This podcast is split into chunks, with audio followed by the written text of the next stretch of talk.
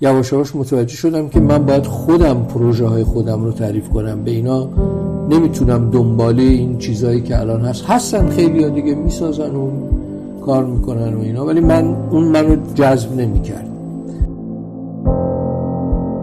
و به مازندران و جنوب ایران رفتم و اونجاها شروع کردم فعالیت. و اون وقت این نقش این که من مهندسم و من خلاقم و حرف منو باید گوش بدن و اینا یواش یواش به کناری رفت و متوجه شدم که یا باید در خدمت نیازهای جامعه باشم یا اینکه نیازهای اونا رو ترجمه کنم به فضا و به معماری و اینا. اون معماری رو که تو دانشکده یاد گرفته بودم چیزی نبود که واقعا پاسخگوی جامعه باشه، در حالی که کار معماری رفاقت با جامعه است، نه رقابت با هم دیگه. ما کم می‌بینیم که مثلا معمارا واقعا با یه فیلسوف دوست باشن، معمارا با یه موسیقیدان دوست باشن. اتفاقا سازوکار جامعه فعلی ما میخواد ما رو همه رو مثل هم کنه، یک شبیه سازی ویران کننده، کسل کننده. مدیریت فضا فعالیت کار معمار اینه.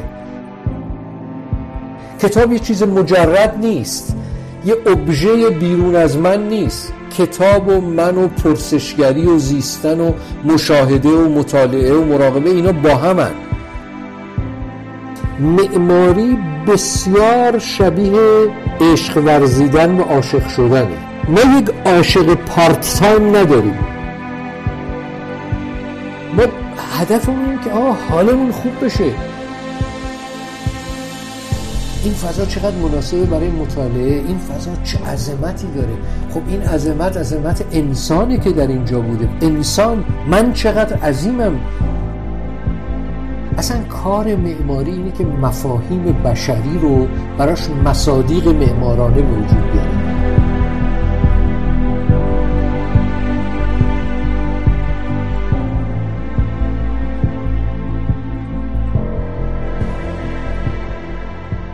بخشی از صحبت‌های مهندس محمدرضا هایری رو شنیدید در گفتگویی که هفته پیش با هم داشتیم به بهانه اپیزود قبل، یعنی اپیزود مربوط به کتاب نقش فضا در معماری ایران از ایشون.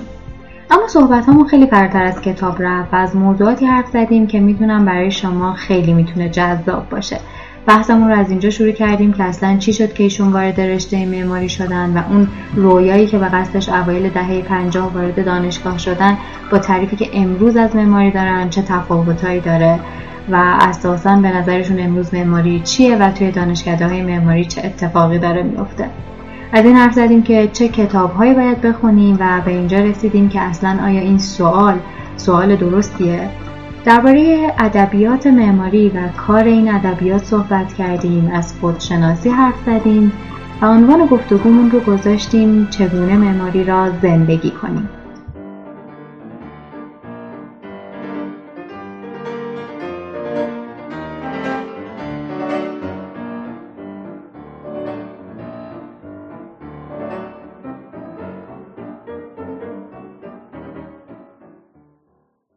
این موضوعی که میگم مختص ایران نیست، ولی تجربه خود منم اینطوری بوده.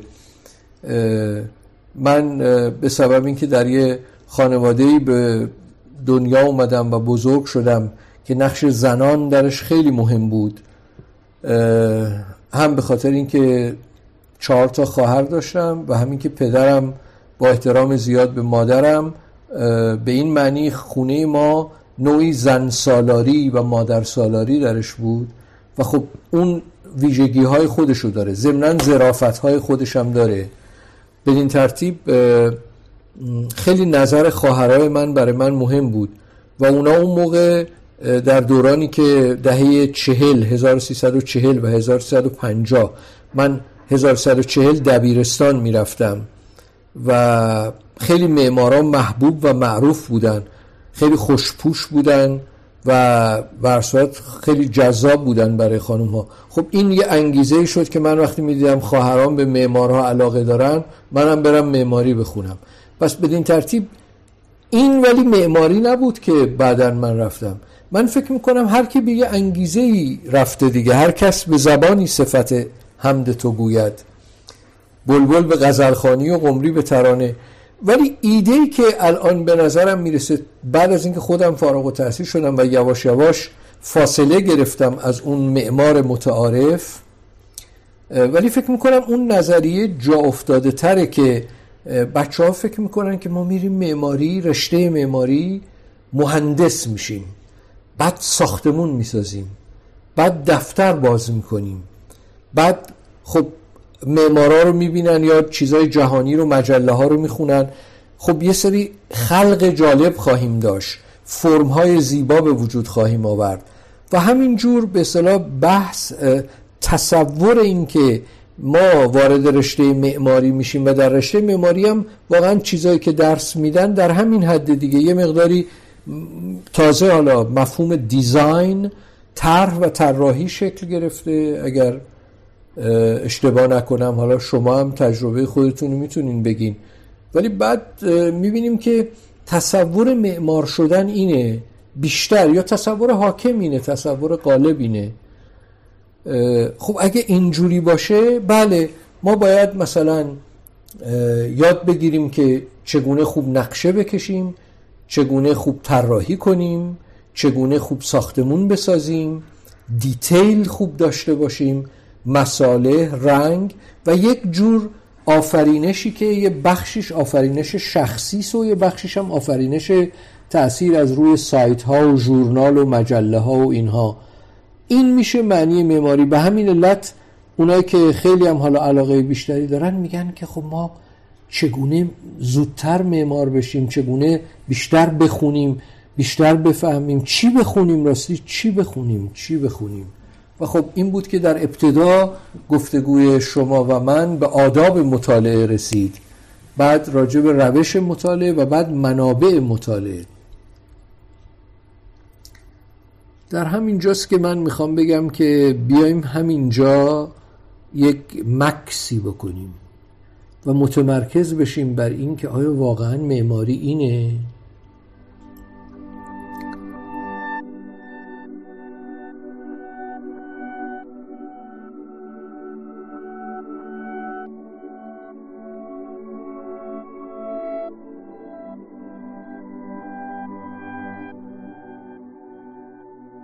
تجربیات من در این 40 و خورده‌ای سال حضور در دانشکده معماری، دهه 50، دهه 60 کارهای حرفه‌ای کردن، همینطور دهه 70 یه بورسی گرفتم که رفتم برای دانشگاه هاروارد مایتی، که بورسی بود از طرف یک پروگرامی به اسم پروگرام آقاخان،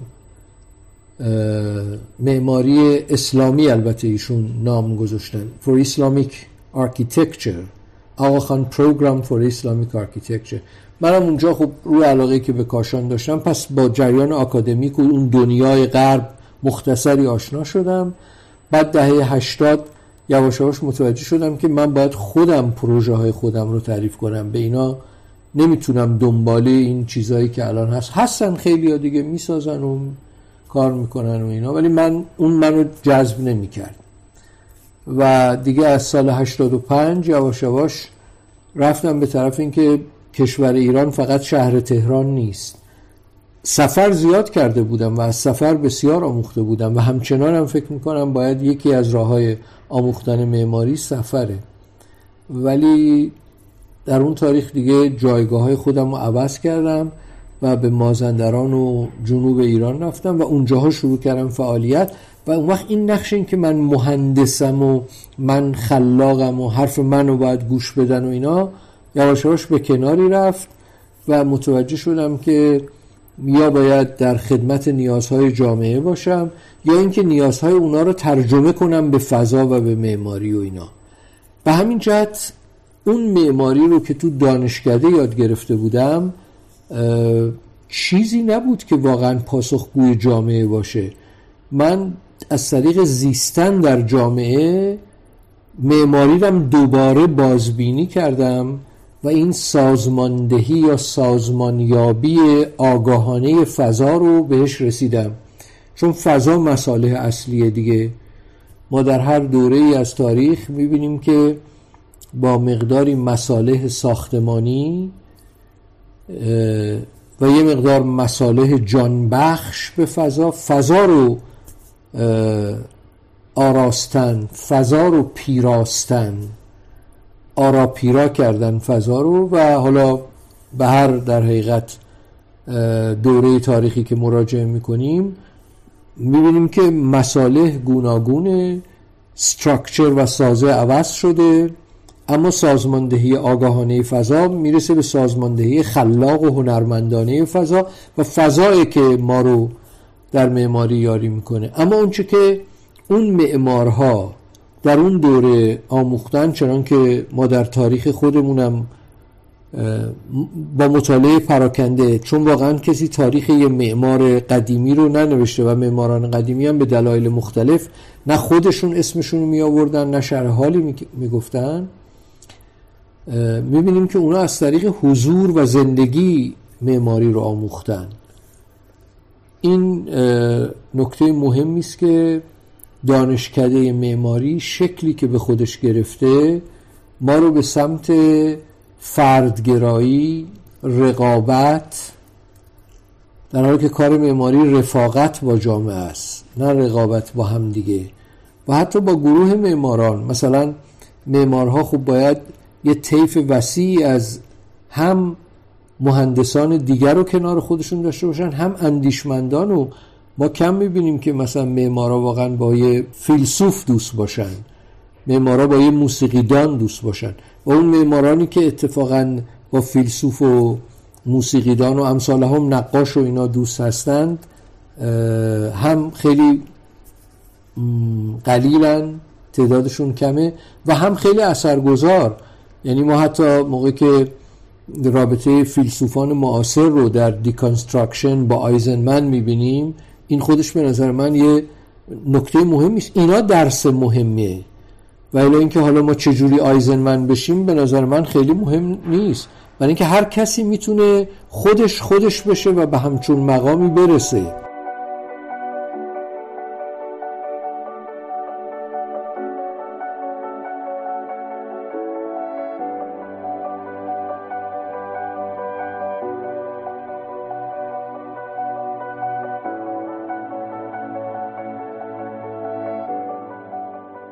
یه چیزی رو ببخشید حرفتون رو البته قطع میکنم، در تایید حرفتون بگم یادمه که اولین بارایی که من با شما آشنا شدم و تو همین دفتر شما از من پرسیدید که آینده‌تو چجوری میبینی، میخوایی چی بشی، و من اونجا مثلا با خودم فکر کردم که خیلی دارم جواب مثلا رویا پردازانه‌ای به شما میدم، گفتم که من دوست دارم زاها حدید بشم. بعد شما به من یه نگاهی کردید، هیچی نگفتید، ولی اون نگاهه به من گفتش که یه جای این جوابم مشکل داره. الان از اون موقع حدود 4 سال بکنم میگذره و من تازه فهمیدم که مشکل اون نگاهه چیه. البته تازه اگه فهمیده باشم، اونم این که من قرار نیست زاها حدید بشم، من قراره که مهدیه باشم، توی ایران باشم و یه نسخه‌ای متمایزی از خودم ارائه کنم. این باعث شد که توی این مدت 4 سال اولا بدونم که اون چیزی که توی دانشگاه یاد گرفتم واقعا کافی نیست و اون سودایی که تو دانشگاه به من تزریق شده به واسطه همون رقابته، همون فردگراییه، اولین کاری که میکنم باید از اون فاصله بگیرم. و دوم این که باید به خودم و به جامعه نزدیکتر بشم، ایران رو بهتر بشناسم، معماری ایران رو بهتر بشناسم. و توی مدت این 4 سال توی رفت و برگشتی بین خودم و معماری بودم. یه جاهایی به معماری خیلی نزدیک می شدم، به معماری به معنای حالا اون اتفاقی که الان داره تو جامعه می افته، یعنی اون نگاه شاید فرمال به معماری نزدیک می شدم، می دیدم که اشتباهه، برمیگشتم به خودم و احساس می کردم دارم از معماری دور می شم. توی این رفت و برگشته فهمیدم که من باید یه جایی این وسط بیستم و توی وادی شعارم گذاشتم این که ما کتاب میخونیم به بهانه معماری و به زبان معماری تا انسانهای کاملتری بشیم. یعنی احساس میکنم اون تعادله که پیداش کردم در جواب به این زاها حدید نشدنه بود. بله. و میخوام بگم که این حرفی که میزنید 4 سال پیش زندگی منو واقعا تغییر داد. امیدوارم که خیلیا الان با شنیدن این گفتگومون این جرقه تو ذهنشون ایجاد بشه. واقعا اتفاقی که بعد از دانشگاه میفته اینه که ماها سردرگم‌تر از روزی که وارد شدیم ازش خارج میشیم. حداقل برای شخص من اینجوری بوده و همش دنبال اینم که پیدا کنم، دوباره راهو پیدا کنم و اگه خودم پیدا میکنم به دیگرانم نشون بدم و فکر میکنم شما توی مسیر بهترین راهنما برای من بودید. به خاطر همین خیلی خوشحالم که این جوابی که بهش رسیدم رو و جوابی که شما بهم دادید رو حالا میتونیم با تعداد بیشتری از بچه‌هایی که تو این راهن سهیم بشیم. اونچه که بیان کردی، همین ماجرای همین الان از خودت خیلی پاسخ خوبی است برای اون خودشناسی که در ابتدا پیشنهاد کردی که در موردش گفتگو کنیم و دقیقاً منم فکر می‌کنم که همه ما برای این که چیزی بشیم بهترینش اینه که بدونیم ما چی هستیم، خودمونو بشناسیم. این خودشناسی به این معنی است که بیان که بخوایم وارد بحث‌های حالا فلسفی یا بحث‌های مذهبی یا الهی بشیم، ماها مقداری ژن، ارث، مقداری آموزش، تربیت، از همه اینا گوشت، پوست، خون، نوعی از کالبد رو به خودمون اختصاص دادیم یا دست طبیعت ما رو اینجوری آورده که منحصر به فردیم. هیچ کس دیگه مثل شما نیست، هیچ کس دیگری مثل هیچ کس دیگری نیست.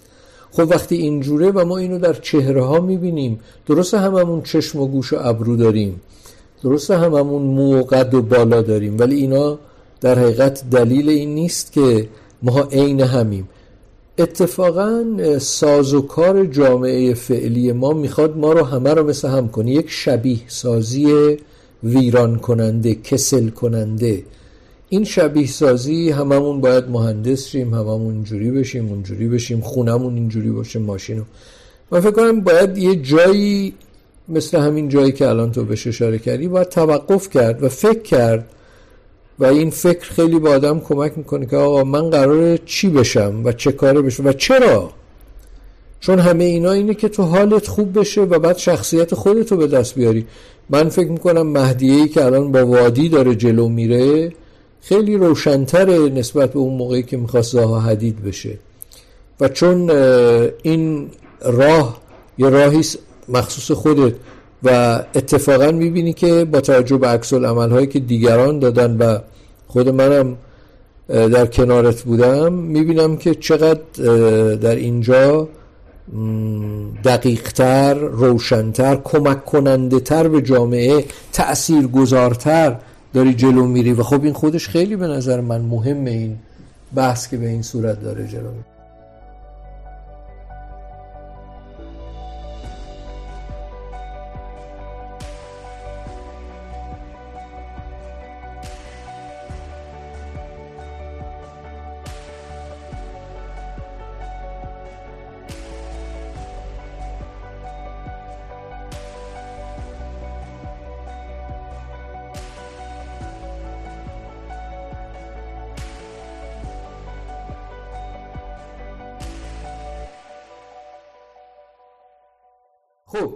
اگر اینکه ما همین بحث رو حالا یک کمی دیگه پیش بریم، من میخوام بگم که پس آموزش معماری به سبب طبیعتی که معماری داره، به سبب ذاتی که معماری داره، خب همه جا شنیدیم ما میگن مثلا معماری به عنوان رشته، به عنوان یک رشته تخصصی، معماری میان رشته‌ای است یا چند رشته‌ای است. اگر بخوایم این رو یک کمی عمیق‌تر تو زندگیمون ببینیم، معماری تمام رشته‌ای است. هیچ چیزی در هیچ لحظه‌ای از زندگی نمیتونه بیرون از معماری باشه و خود ما هم در تمام لحظات زندگیمون درون فضاهایی زندگی میکنیم که به نوعی معماری ما رو شکل میدن. محیط پیرامون، built environment. خب در این صورت اگر ما به مسئله معماری که این همه خودش گسترده است نگاه کنیم، متوجه میشیم که میتونیم در هنگامی که میخوایم مسئله مثلا طراحی رو مطرح کنیم، ما باید یاد بگیریم از یه قاشق چای خوری دیزاین کنیم، یا لااقل بفهمیم دیزاین یه قاشق چای خوری یا یه قاشق عسل خوری. امروزه دیدید که اون بدنه قاشق رو یک تای قشنگ میدن و این چقدر راحته، به جای اون همه ظرفایی که برای عسل میخواستن مثلا خرس و نمام فلان و نمیشد، ولی اینو قشنگ شو میذاری بعد میذاری میچکه تو خودش. ببین از این دیزاین شروع میشه و باید به همه اینو دقت کرد. دیزاین یک مگس کش، دیزاین یک خودنویس، شروع میشه تا دیزاین یک شهر، یک مجتمع عظیم مسکونی. یه معماری همچین در حقیقت باید دانشی رو فرا بگیره و خود معماری توانایی است، توانایی است که بشر در طول تاریخ از طریق ساختن بهش رسید. خب هرچه تو تواناتر باشی بهتر میتونی پاسخ بدی، ولی مراد از توانایی با آگاهی، با دانش، با بینش، با منش و با دانستن روشه که اون وقت اون کنش حرفه‌ای شکل میگیره که راجع به این موضوع هم میتونیم یه کمی بعدتر صحبت بکنیم. ولی منظور در اینجا به طور مشخص این بود که طیف فعالیت‌ها یا اقدامات معماری یا مصنوعات معماری، تولیدات معماری مانند خود معماری بسیار وسیع و گسترده است و ما در این میانه باید از طریق آگاهی نقش خودمون رو ایفا کنیم. همونطور که راجع به نقش فضا صحبت میکنیم، نقش معمارم صحبت میکنیم. چرا؟ برای اینکه امروز ما به جستجوی تعریف معماری برخاستن و روی اون موندن و یا راجع به اون بحث کردن یه مقدار اتلاف وقته. نمیگم بتالته، ولی اتلاف وقته. برای اینکه با تعریف معماری ما به معماری نمیرسیم، با حلوا دهن شیرین نمیشه، بلکه اون کسی که خودش رو به عنوان یک معمار تربیت میکنه میتونه در حقیقت در عمل نشون بده که معماری چیه. هر دوره تاریخ تعریف معماری فرق میکنه، یه چیزای ثابتی داریم، یه چیزای کلیش هم فرق میکنه. به همین علت مسئله مهم معماری آگاهی، تفکر، مشاهده، دائم بیرون رو و جهان پیرامون رو مشاهده کردن، راجبش مطالعه کردن، مفاهمه کردن و همینجور تفکر، این در حقیقت راهی است که وجود داره. مسلماً کتاب خوندن و مطالعه هم مهمه، ولی همونطوری که با هم گفتگو میکردیم و پرسیدیم که چه کتابی بخونیم، آیا این سوال درسته؟ چگونه مطالعه کنیم مثلا درسته؟ این سوالات مسلماً یه معمار در درجه اول باید به تشنگی برسه، یعنی پرسشگری برسه، به مقام پرسشگر داشته باشه و مقام پرسشگر خیلی مقام مهمی است. همینجاست که میخوام بگم که مقام نادانی، رسیدن به مقام نادانی خیلی مهمه، برای اینکه ما ممکنه یه سری اطلاعات و یعنی دیتا گدر، هممون دیگه داده گردآوریم، ولی این که در حقیقت به سوال نمی انجامه. سوال، رسیدن به مرحله سوال اونجاست که من تا به دانجا رسید دانش من که بدانم همی که نادانم. اینم تازه ابو علی سینا گفته، یعنی رسیدن به مقام نادانی خیلی مقام مهمی است. اونجایی است که ما مملو از پرسش میشیم. وقتی که مملو از پرسش شدیم، بجوشد آبت از بالا و پست. این اتفاق میفته حتما. وقتی شما مملو از پرسش شدید میدونید چه کتابی بخونید.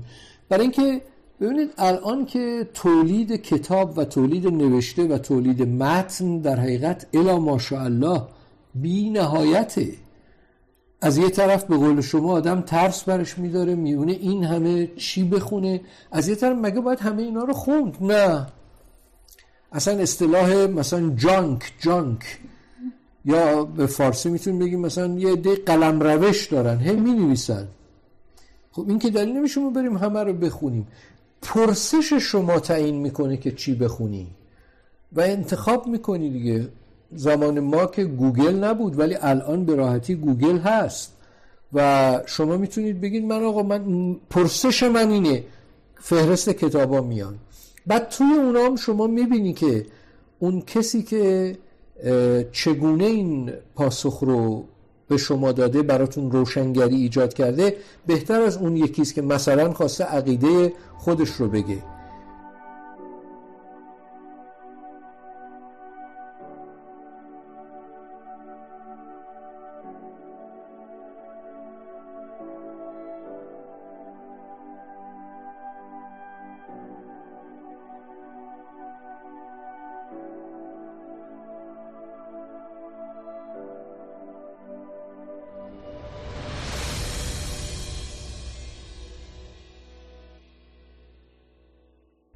و از یه زاویه دیگه مگه نگاه کنیم به این موضوع، این زاویه است که ما با یک دریای کتاب روبرو هستیم و میخوایم که از طریق کتاب جهان معماری رو درک کنیم. آیا واقعا از طریق کتاب جهان معماری رو درک کردن درسته؟ کافیه؟ ما به این سوال باید از خودمون اینو بکنیم، این سوال به این سوال باید پاسخ بدیم. من میخوام بگم که کتاب میتونه یه موقع کتاب ما رو انتخاب کنه به جایی که ما کتاب رو انتخاب کنیم و این اون شرایطی است که شما خودتون رو آماده میکنید. آماده شدن خیلی مهمه، همون که به مقام پرسشگری رسیدن. ببینین مسئله به این صورته که یک لحظه نباید از کتاب خوندن باز ایستاد. اینم بگم، یعنی این طرف هم هست، اگه ما عادت نکنیم به کتاب خوندن، این خودش در حقیقت یکی از اشتباهات عظیمه. از یه طرف ما از یک لحظه نباید خودمون رو از کتاب خوندن، از خوندن غافل کنیم، از یه طرف نباید هر چیزی رو بخونیم. پس این همینجاست که چه چیزی تعیین می‌کنه. ممکنه من به شما بگم فلان کتاب خیلی خوب بود، من خوندم. من مثلا مجموعه آثاری که آقای جودت در دوره واقعا فعالیتشون، حالا انشالله هر جا هستن سلامت باشن، ایشون یه مجموعه کتاب‌هایی رو سعی کردن از طریق ترجمه برای ما به وجود بیارن، هم از به اصطلاح معماران معاصر جهان بود، هم از معماری ژاپن. واقعا مطالعه اونا خیلی مفید بود و خیلی به من بیشتر معماری ایران رو آموخت. خب اونا خیلی خوب کتابی است، ولی من پرسش داشتم. من از طریق خوندن مثلا مناظره آیزنمن با چارلز جینکس بیشتر معماری ایرانی رو فهمیدم، برای اینکه سوال داشتم. پس میتونم من معرفی کنم چه کتابایی رو بخونید. بله، کتابای خیلی خوبی هست که وجود داره، اما که خیلیش هم متاسفانه من فکر کنم خیلی نخوندن. مثلا حتی من یادمه هم دوره ای ما اولین کتاب خیلی خوبی که در مورد معماری چاپ شد فضا زمان معماری بود که به هر صورت ترجمه روشن و گویایی داشت و مرحوم مزینی، منوچهر مزینی، که ایشون هم واقعا روحشون قرین شادی باد، این کتاب رو ترجمه کرده بودن. همه اینو ما نمیخوندیم به درستی، انقدر نکات مهم داشت. بعد خب بخونیم، بعد چجوری بخونیم؟ ببین اینم خودش جزو ایناست، یعنی از اون طرف دائم باید بخونیم، از این طرف چی بخونیم، از این طرف چجوری بخونیم. همه اینها در اثر شدن پدید میاد، یه فراینده. یعنی که من فکر میکنم حالا با توجه به چیزایی که تا اینجا از شما شنیدم، فرایندیه که با پرسشگری آغاز میشه. یعنی نقطه شروع تربیت خودمون به عنوان یک معمار پرسشگریه. اینو بذاریم یه استراحت بکنیم، یه موزیک گوش کنیم و بعد دوباره برگردیم ادامه بدید.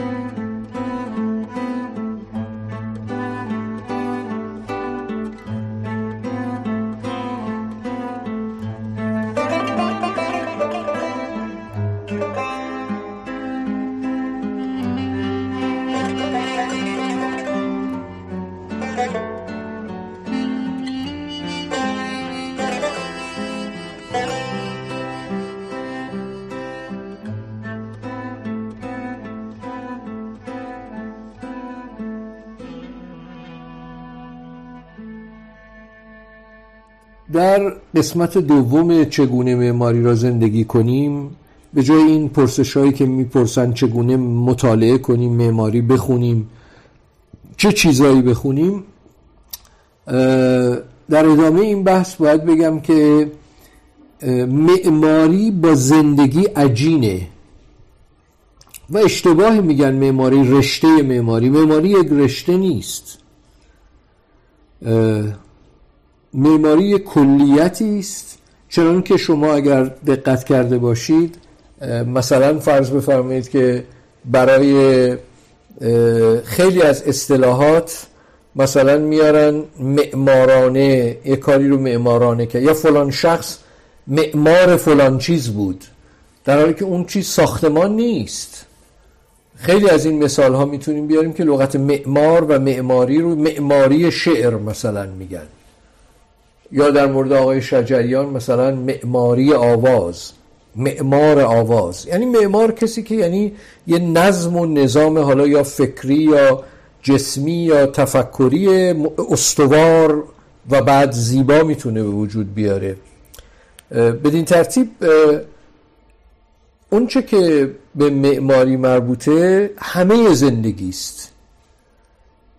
در یک لحظه که شما ایستاده ای و فرض میکنیم شما مرکز جهان هستی یا مرکزیت اون لحظه ایستادن خودت هستی، تمام فواصل، تمام چشماندازها، انواع نورها که در کنار شما هست و این کنار، جلو، پشت، بالا، پایین، چپ، راست، تمام اینا باید در نظر گرفته بشه و عارض بشه بر شما.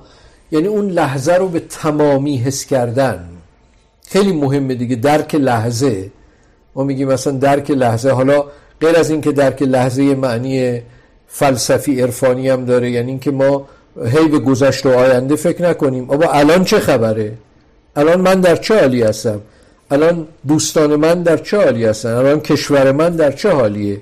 یکی درک لحظه مهمه و این درک لحظه با تمام ابعادش و بعد تمام احساساتی که در من به وجود میاد و این رو من در خودم بیارم و شروع کنم به یکی یکی بررسی کردن.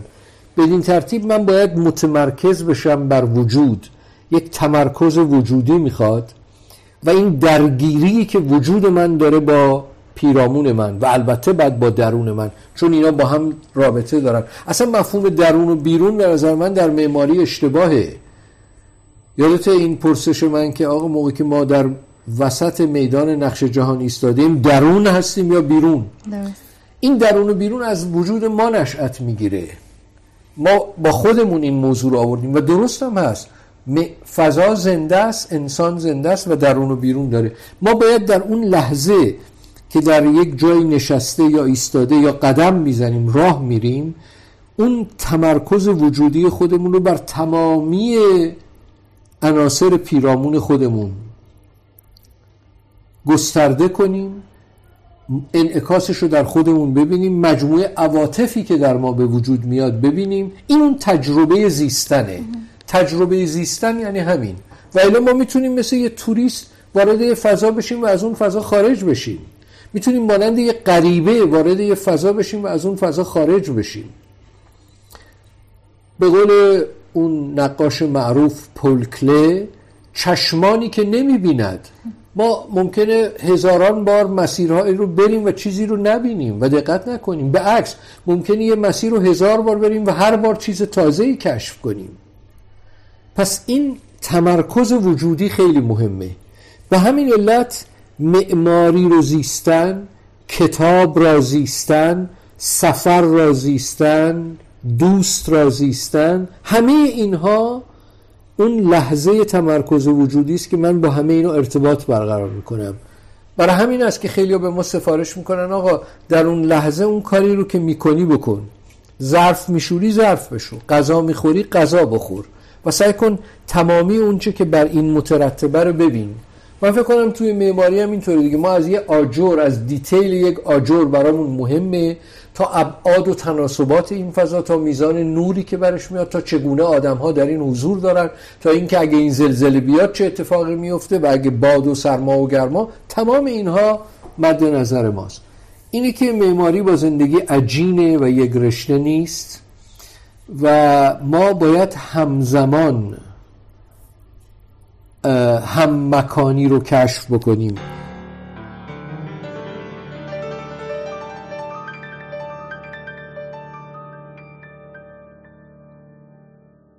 یه چیز دیگه‌ای که در ادامه این تو ذهن من بود این بود که شما خودتون شخصا همزمان با کار اجرایی معماری به ادبیات معماری همیشه نگاه داشتید و نه فقط نگاه داشتید که خیلی فعالیت کردید.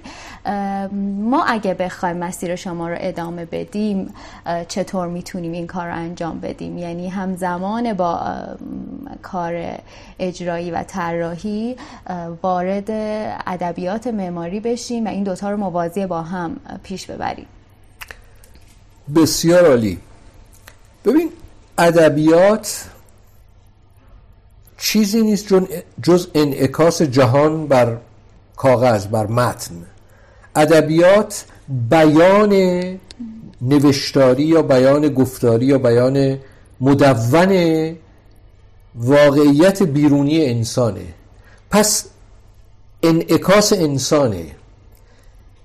وقتی که ما یک رمان میخونیم خیلی جاها خودمون رو با خیلی از آدمهای اون رمان همسان یا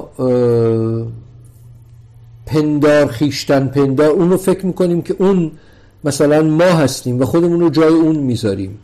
خب خیلی میاموزیم دیگه، اون چه کار کرد هنگامی که با یک مثلا با مادرش اینجوری مواجه شد، با دوستش اینجوری، در یه موقع خطر، مخاطره، عکس العمل اون رو میبینیم.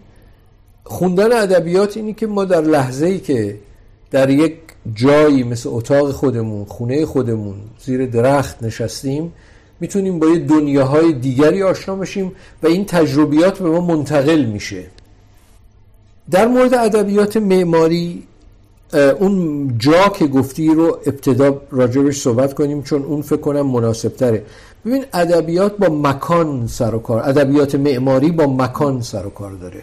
یعنی حتما ما با زمین، با ساختن و با جا ارتباط داریم. حالا این جا میتونه جا باشه، میتونه ناکجا باشه، میتونه آباد باشه، میتونه ناکجا آباد باشه. درسته؟ درست.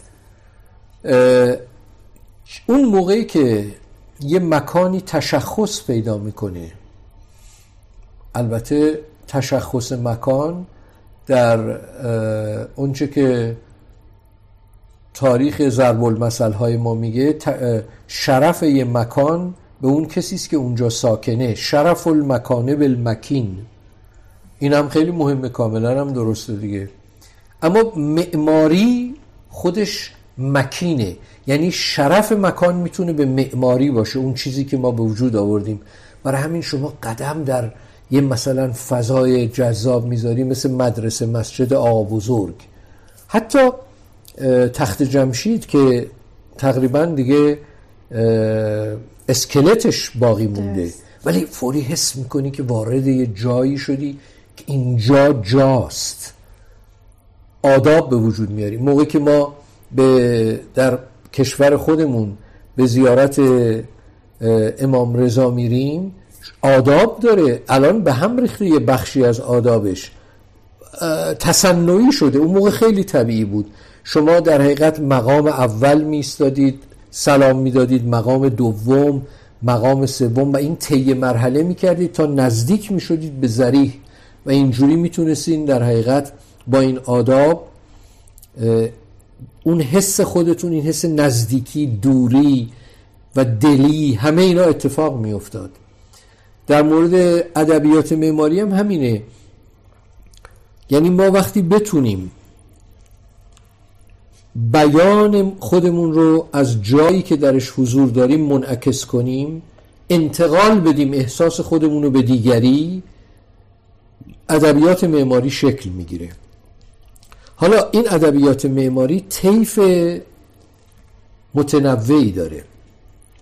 یه موقع است ما ظاهر یه بنا رو شروع میکنیم تعریف کردن، یه موقع مصالح یه بنا رو، یه موقع تناسبات یه بنا رو، یه موقع سازه یک بنا رو تعریف میکنیم، یه موقع احساس حضور رو درش تعریف میکنیم، احساس حضور فرد، گروه، انعکاس صدا، انعکاس نور. همه اینا بیانات معماری است، میتونه خیلی متنوع باشه. چنانکه یک رشته‌ای به اسم تاریخ هنر معماری است.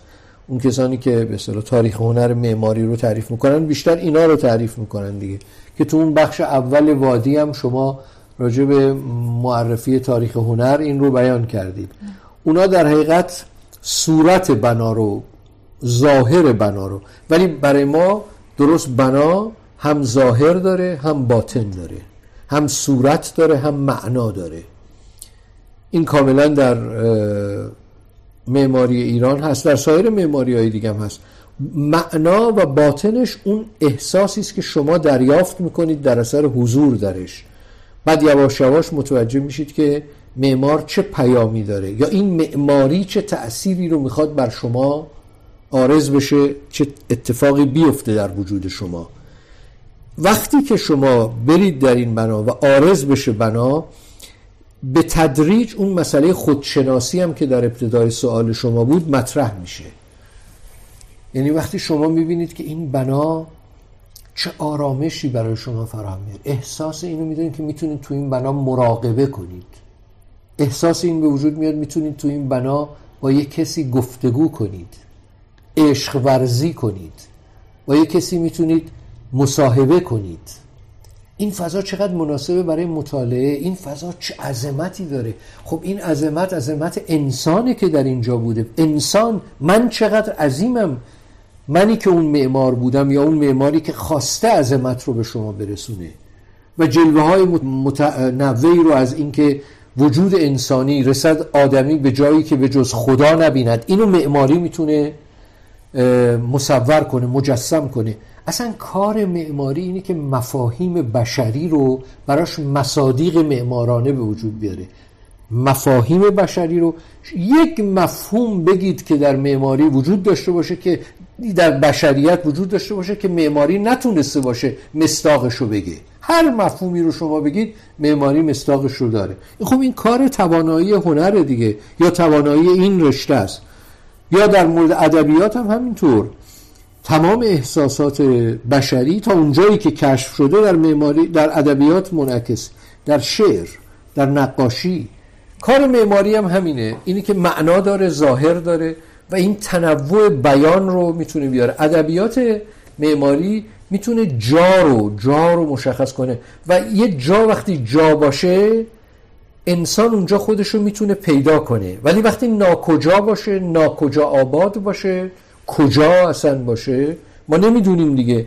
یعنی شما در یه جایی میری کاملا خودتو جمع و جور یافته، با حس خوش یا با یه حس مشخصی توش حرکت میکنی، ولی وقتی در یه جایی آشفتگی و در حقیقت پر از پراکندگی های زیاد میبینی، اونجا ناکجا آباده، معلوم نیست کجایی، in the middle of nowhere، معلوم نیست کجاست آدم. پس جا تحقق معماریه و ادبیات معماری به ما یاد میده که چگونه مکان رو، فضا رو سازمان بدیم آگاهانه و به جا تبدیل کنیم. جایی که حالا اینجا برمیگردیم به صحبت شما، جایی که جایگاه انسانه، شرف المکانه بالمکین.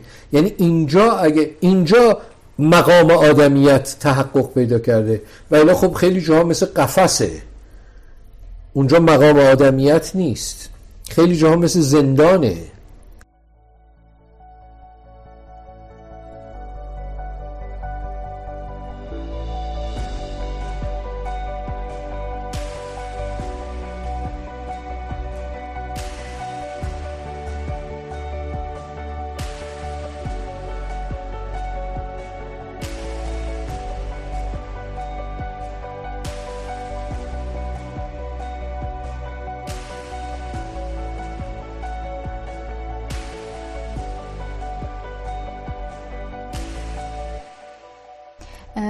ما موقع ترجمه، حالا اینو فکر کنم از خودتونم شنیدم، اگه اشتباه میکنم من اصلاح کنید، میگین که یه مترجم خوب باید به زبان مبدأ و زبان مقصد تسلط داشته باشه، آشنا باشه، آگاه باشه تا بتونه اون مفهومی رو که توی زبان مبدأ وجود داره به بهترین شکل بیاره و توی زبان مقصد اون رو بیان کنه.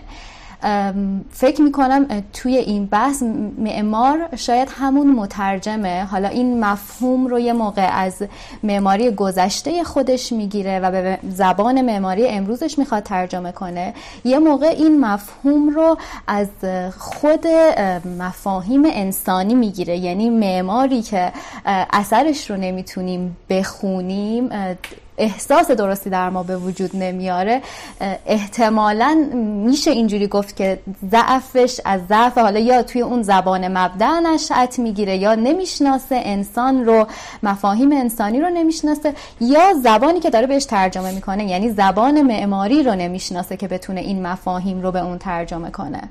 در صحبت شما دو مفهوم برجسته وجود داره، من کاملا باش موافقم. یکی معمار به مثابه مترجم، یکی اینکه علاوه بر اینکه باید زبان مبدأ و زبان مقصد رو بدونه، از خود موضوع هم باید اطلاع، که اینجا شما انسان رو مثال زدید از خود موضوع، و انسان رو مرتبط با معماری، یعنی فضایی که آگاهانه براش سازمان پیدا میکنه تا فعالیت‌هاش رو بتونه در اون انجام بده.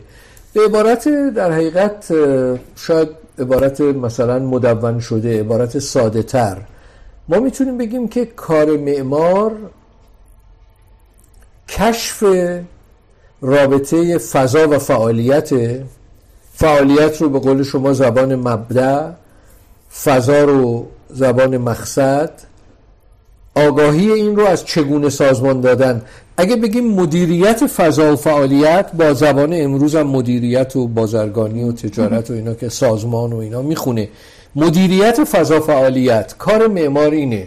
باید پس فضا رو خوب بشناسه و تمام امکانات فضا رو، فعالیت انسانی رو و انسان رو در مرکزش خوب بشناسه و تمام فعالیت‌های انسانی رو، و از این طرف بتونه چگونه اینها رو سازمان بده یا مدیریت.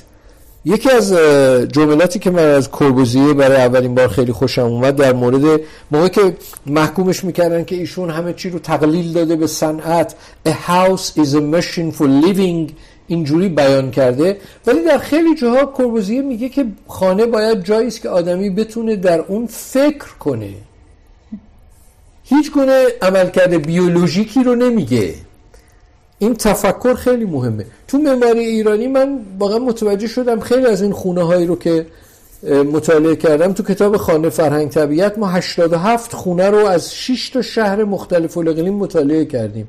تو خیلی از این خونه‌ها من زندگی کردم و متوجه شدم که خیلی از چیزایی که برنامه ریزی نشده میتونه تو این خونه‌ها محقق بشه. ببین چه آزادی وجود داره، یعنی هیچ محدود به یک برنامه خاصی نیست. هر گونه در حقیقت فعالیت جدیدی هم که آدمی کشف میکنه در اثر خلاقیت خودش میتونه در اینجا محقق بشه، هم خودش، هم پدر مادرش، هم خانوادهش، هم دوستانش. این اون چیزیست که ویژگی اون معماری بود که هست. پس یکی در مورد این بحث ادبیات که صحبت کردیم، یکی هم راجع به همین معمار به مثابه مترجم. من فکر میکنم معمار به مثابه تسهیلگر الان، یعنی کار معمار این نیست که فکر کنه، قدیما مثلا میگفتن معمار پادشاه، بعد گفتن معمار خالق، بعد گفتن معمار رهبر ارکستر، هرچی از اینا رو براش خوب میگفتن دیگه، معمار به مثابه. و بعدم خودت میبینی که حتی در کشور ما هم تنوع کسانی که از دانشکده معماری فارغ التحصیل شدن ولی رشته‌های دیگری رو انتخاب کردن خیلی جالبه دیگه. کسانی کاملا سیاستمدار شدن، حتی ما تا کسی که نخست وزیر شد و اینها هم داریم فارغ التحصیل دانشکده معماریه. خیلی از معمارا رفتن تو ورزش، مثلا مقام ورزشی، رفتن تو سینما، طراحی چوب، طراحی لباس، موسیقیدان، نویسنده، تو اداره، 100 جور اداره، بوروکرات شدن، تکنوکرات شدن، حتی شیرینی پز و ماست پز و اینا همه اینا اتفاق افتاد. این اون تنوعی است که تو خود معماری هست. البته به شخصم بستگی داره که میبینه چه جوری است. ولی از این طرف حالا بهش نگاه کنی، میخوام بگم همه زندگی توش هست. برگردیم به صحبت اولمون، همه زندگی توی معماری هست. به همین جهت ما باید زندگی، یعنی معماری رو زندگی کنیم. کتاب اینجا معنی پیدا میکنه. کتاب یه چیز مجرد نیست، یه ابژه بیرون از من نیست. کتاب و من و پرسشگری و زیستن و مشاهده و مطالعه و مراقبه، اینا با همن و من اینا رو باید با هم در اون شبکه معانی که در ذهنم دارم همینجور میسازم. هرچی این شبکه معانیم گسترده تر باشه، واژگانم بیشتر باشه، در بیان موفق ترم. چه دیزاین رو به عنوان یک بیان در نظر بگیریم، چه خود این که تعریف یک جا یا مکان رو در نظر بگیریم و اساساً این توانایی رو بتونیم با خودمون همراه کنیم. درست خیلی شبیه ورزشکاری که سعی میکنه خودشو، بدنشو آماده نگه داره برای اون کاری که باید بکنه. ما هم باید این توانایی رو، و این توانایی ما خیلی در حقیقت گسترده است. تنها دیگه توانایی عضله و توانایی نمیدونم اشراف بر غذا خوردن و پوشاک و اینا نیست، چون تمام ابعاد زندگی رو در نظر میگیره. آفرین.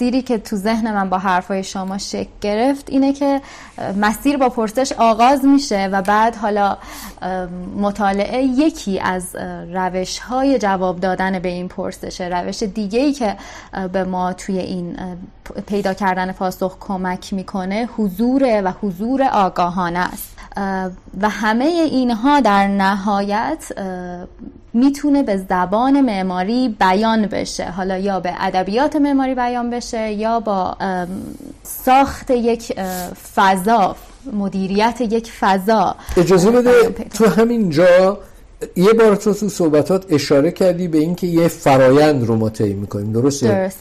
مسیر با پرسش آغاز نمیشه. مسیر اون فرآیندی است که با رسیدن به پرسش شروع میشه. اینکه تو برسی به اون پرسش هم خیلی مهمه. درنچه باید اول ما برسیم به اون، تشنه بشیم، بعد به جستجوی آب و یا انواع اون چیزی که میخوایم تشنگیمون رو برطرف کنیم نائل بشیم و بعد خودمون رو کاملا درگیر کنیم. اگه به خاطر داشته باشی توی گفتگوهامون، ببین معماری بسیار شبیه عشق ورزیدن و عاشق شدنه.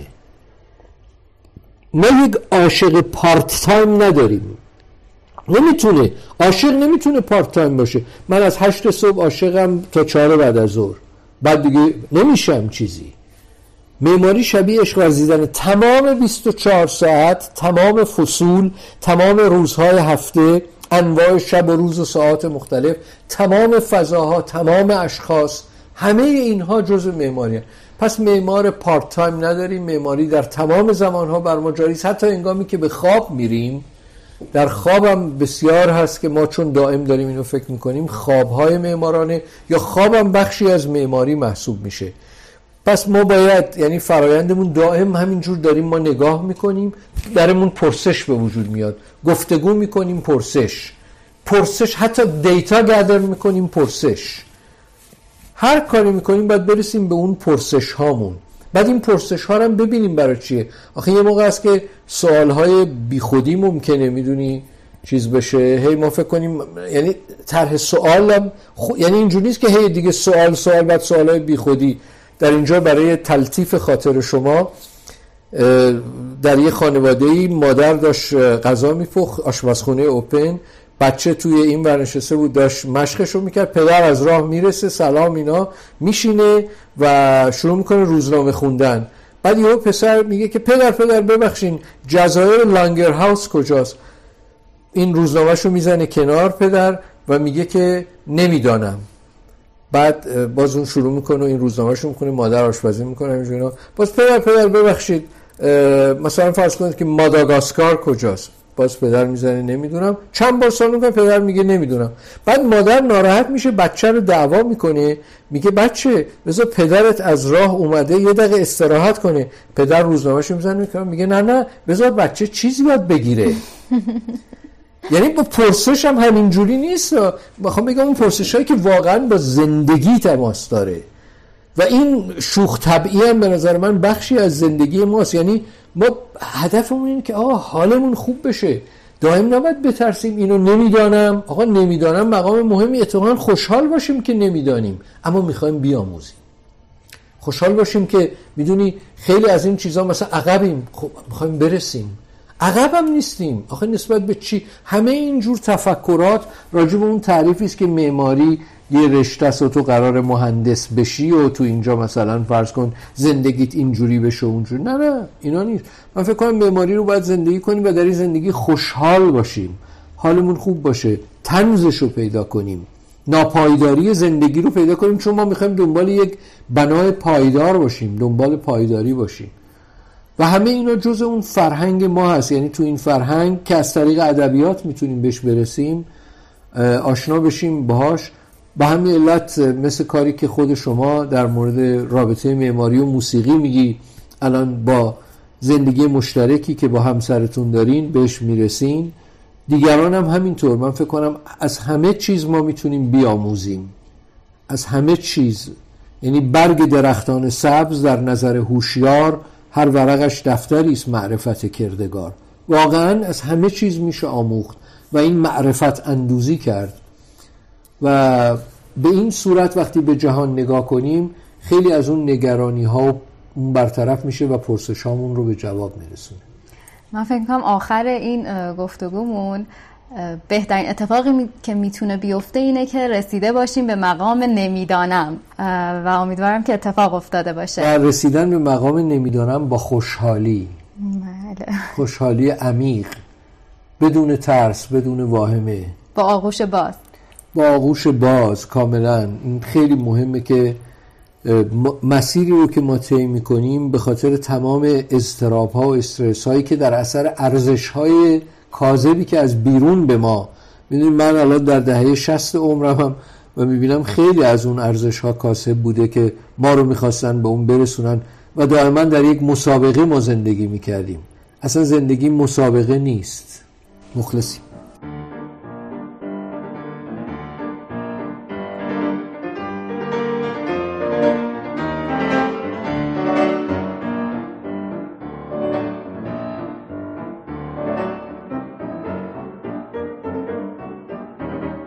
این گفتگویی که شنیدید یک گفتگوی بداهه بود بین من و مهندس هایری. ایشون عادت دارن که قبل از هر مصاحبه‌ای متن گفتگو رو روش فکر می‌کنن و آماده می‌کنن. این بار به من لطف کردن و به سبب عجله‌ای که برای ضبط این قسمت داشتم در لحظه با من به گفتگو نشستن و قدردانشون هستم. درسای زیادی از دل صحبت‌هایشون برای خودم بیرون کشیدم، اما یه نکته هست که از زمانی که این مصاحبه تموم شد واقعاً هر لحظه داره توی ذهنم تکرار میشه. اون هم تاکیدشون روی تعریف پروژه شخصی بود. الان که چند دهه از شروع فعالیت حرفه‌ای ایشون میگذره، از نزدیک میبینیم که حاصل این جدا شدن از جریان قالب معماری در زمان خودشون و تعریف پروژه‌های شخصی برای ایشون چی بوده. یکی از نتایج این تصمیم تأسیس مجله اندیشه ایران شهره که تا امروز 29 شماره از اون چاپ شده و نقش پررنگی در روشن کردن مباحث معماری شهرسازی در جامعه معماران و شهرسازان ایران داشته و داره. خیلی از شماره‌های این مجله حاصل زندگی مهندس هایری و تیمشون با مردم یک شهر یا محله بوده. در کنار مجله ایشون چند کتاب مهم رو تألیف کردن. کتاب نقش فضا در معماری ایران که اپیزود قبل با هم بهش نگاه کردیم و کتاب خانه، فرهنگ، طبیعت، قنات در معماری ایران و بررسی تطبیقی فرهنگ صلح و معماری ایران که از نتایج دیگه اون تصمیمی هن که ایشون در جوانی گرفتن و ما امروز از نتیجهش داریم بهره میبریم. میخوام ازشون تشکر کنم اول بابت تمام تلاشایی که تا امروز کردن تا معماری ایران رو برای ما زنده نگه دارن، چه در پروژه های اجراییشون و چه در قالب اسناد کتبی، و دوم بابت حمایتشون از وادی و پذیرفتن این گفتگو که مسیر حرفه‌ای من و هم‌نسلانم رو روشن‌تر کرد.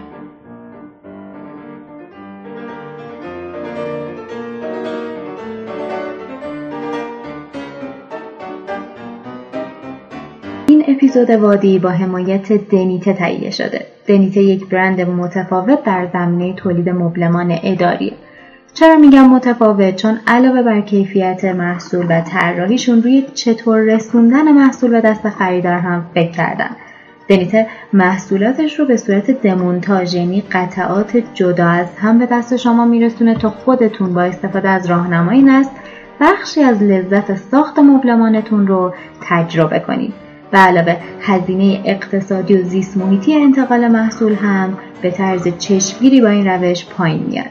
دنیته رو میتونید توی اینستاگرام دنبال کنید یا به سایتشون با آدرس denite.com سر بزنید و از یک خرید متفاوت لذت ببرید. آدرس پیج اینستاگرام و سایتشون رو توی توضیحات این اپیزود براتون میذارم.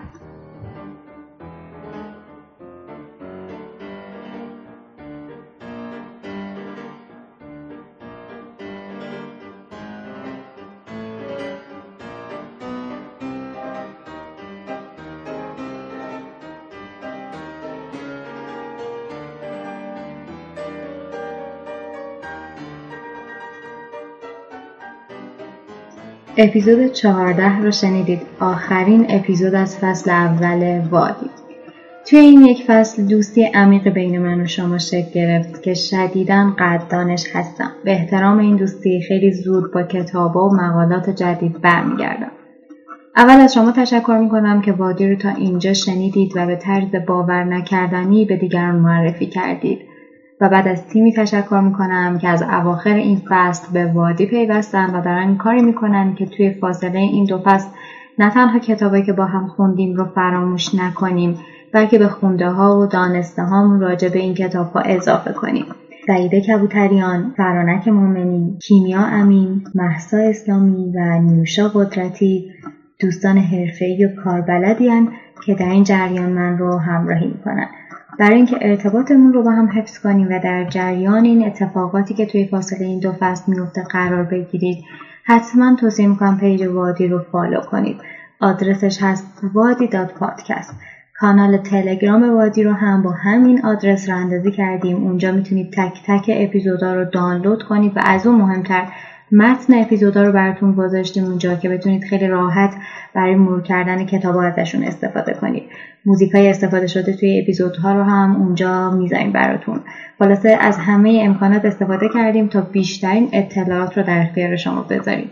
شما که سخاوتمندان وادی رو همراهی میکنید و به دیگران معرفی میکنید. و در آخر لازم از کسی تشکر کنم که ایده تهیه وادی رو داد و همه جوره همراهی کرد تا این پادکست به گوش شما برسه. علی شیروی، دوست و شریک و همراه من در زندگی. قرار بعدی ما خیلی زود در وادی با یه خبر خوب و کلی کتاب تازه. تا اون روز کتاب خوندن رو فراموش نکنید.